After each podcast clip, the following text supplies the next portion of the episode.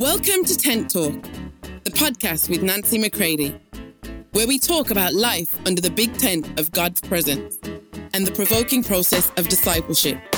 Here we go.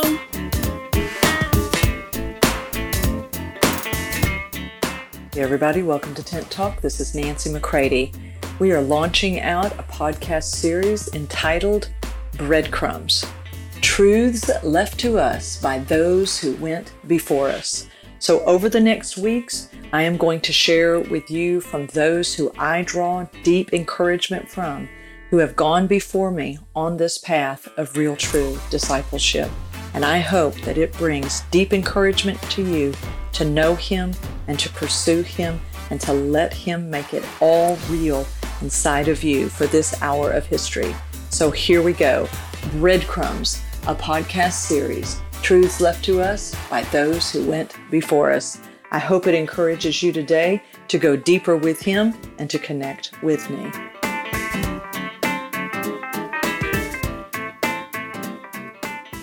Hey everybody, great to be together again on this series called Breadcrumbs. I encourage myself every time I sit down to record one of these, because it is putting me in the remembrance of the way that God has used these to so encourage me, to help me take the next steps in my life.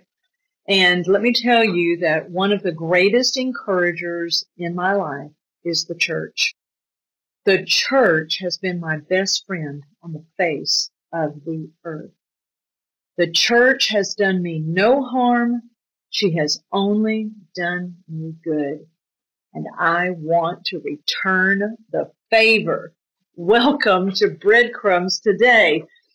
I tell you that when I think about the church, the true church, the people of God, from my mom who led me to Jesus when I was 7, to my husband who led me back to Jesus when I was 27, to those who loved my husband and I in the early days of our life with the Lord, to those who have mentored me, discipled me, opened up doors for me, who have done nothing but believe in me, who have spoken the word of God to me.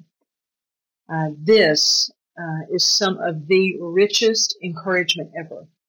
And when I lost my way, when I rebelliously walked off, when I refused to listen to those whom God had put around me, guess what they did? They remained loyal to Jesus.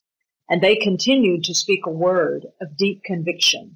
They continued to cooperate with God as He had to expose my sin to a greater circle of people because I required it, because I refused to yield to His whisper, to His chastening.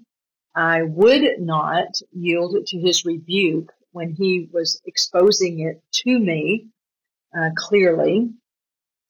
Therefore, He had to scourge me. And He had to deal with me so very, very deeply. But there were people, the church, who knew how to cover me so that the enemy could not literally take my life from me. And yet they knew how to cover me and to guard me and to teach me the ways of God. And so all I can say to you today is that the church has been my best friend on the face of the earth, and I want to return the favor. This is why I serve the way I do, because I've been served by God Himself. There is no greater servant on the face of the earth anywhere, right, other than God Himself. God the Father, God the Son, God the Holy Spirit. And I don't say that in any demeaning or diminishing way. I am telling you, they are the ones who have labored to make certain everything has been taken care of. And because it is the nature, the culture of the Godhead to serve, then that's why we serve. We don't serve because we want to be nice volunteers at church, because it's a nice Christian thing to do. It is the absolute culture of the Godhead to serve. And I want to serve because I've been served. I've been served by God and by His people, by His church. And It is my honor to serve them. One of the ways that I'm serving these days is just by encouraging those who are leaders and builders, those who are in fivefold ministry that God has given me the privilege of partnering with, to be able to encourage them that as God is coming, just like he had to do in my own life, he is coming with fire to his church. He is coming with fire that is going to simultaneously expose where there is filth and corruption. And he is also going to, by the fire of his love, he is going to protect us in this time. And only God can do those things simultaneously. And I don't have time here to go through all of that process, but the breadcrumb that I want to encourage you with is from a book called Life Together by Dietrich Bonhoeffer. And I am right here, if you will, in the land of Bonhoeffer. I am in cities that once were a part of Germany that are now a part of Poland. I am standing on the shoulders of great men and women who have plowed this land here in Poland. I believe Poland is one of the most strategic nations on the face of the earth. I believe it with all of my heart. And so it's very interesting to me that God years ago put Dietrich Bonhoeffer in front of me in book form, and I have been reading these books now for a few years. But one of the things that I think hinders the body of Christ is because we have gone in oftentimes and we have wanted to make church what we wanted church to be. Now, the way that Dietrich Bonhoeffer puts it in this wonderful breadcrumb, I don't know exactly how I'll carve this out for a quote, but this is how it reads. It says, innumerable times a whole Christian community has broken down because it had sprung from a wish dream. Oh, pay attention to this. Innumerable times a whole Christian community has broken down because it had sprung from a wish dream. The serious Christian set down for the first time in a Christian community is likely to bring with him a very definite idea of what Christian life together should be and to try to realize it. But God's grace speedily shatters such dreams. Just as surely as God desires to lead us to a knowledge of genuine Christian fellowship, so surely must we be overwhelmed by a great disillusionment with others, with Christians in general, and if we are fortunate, with ourselves. I love this, that God's grace speedily shatters such wish dreams. Now, why would that be? Well, because what gets in the way of God building his church, of Jesus building his church the way he wants to build her, is because we all come in with our ideas about what church is. For more information on Nancy, please visit nancymccready.com or follow her on social media at nbmccready. I thank God that I came into the true church. Let me tell you, she is powerful. She is full. She is lacking in nothing. And I tell you, she can love you on your first day. She can correct you on your worst day. The Church of Jesus Christ is the most powerful force on the face of the earth when she is fully their dream and when she is living by the finished work of Jesus and in the power of the person of Holy Spirit and is being literally harnessed to make their dream come true. So this is why our dreams of church and what we think she should be and how that it should happen, and I want it to be like this, and when it's not, I am offended, I don't like it, that's wrong, this is wrong, that is wrong, right? Just on and on it goes. Because we came in with an idea of what we wanted our ideal church to be. And if we're not careful, then we just keep moving from church to church, trying to find that ideal, that dream. I love the way he calls it a wish dream. I call it a fantasy fellowship.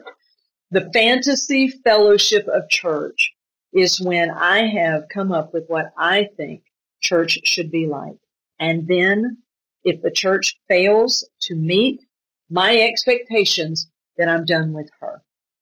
My friends, we have got to come to the place where we let God's grace shatter all of our wish dreams about the church so that his dream can come true, so that the true church can emerge in this hour of history, because his church is going to accomplish everything that he has written down. His church really is going to advance his kingdom.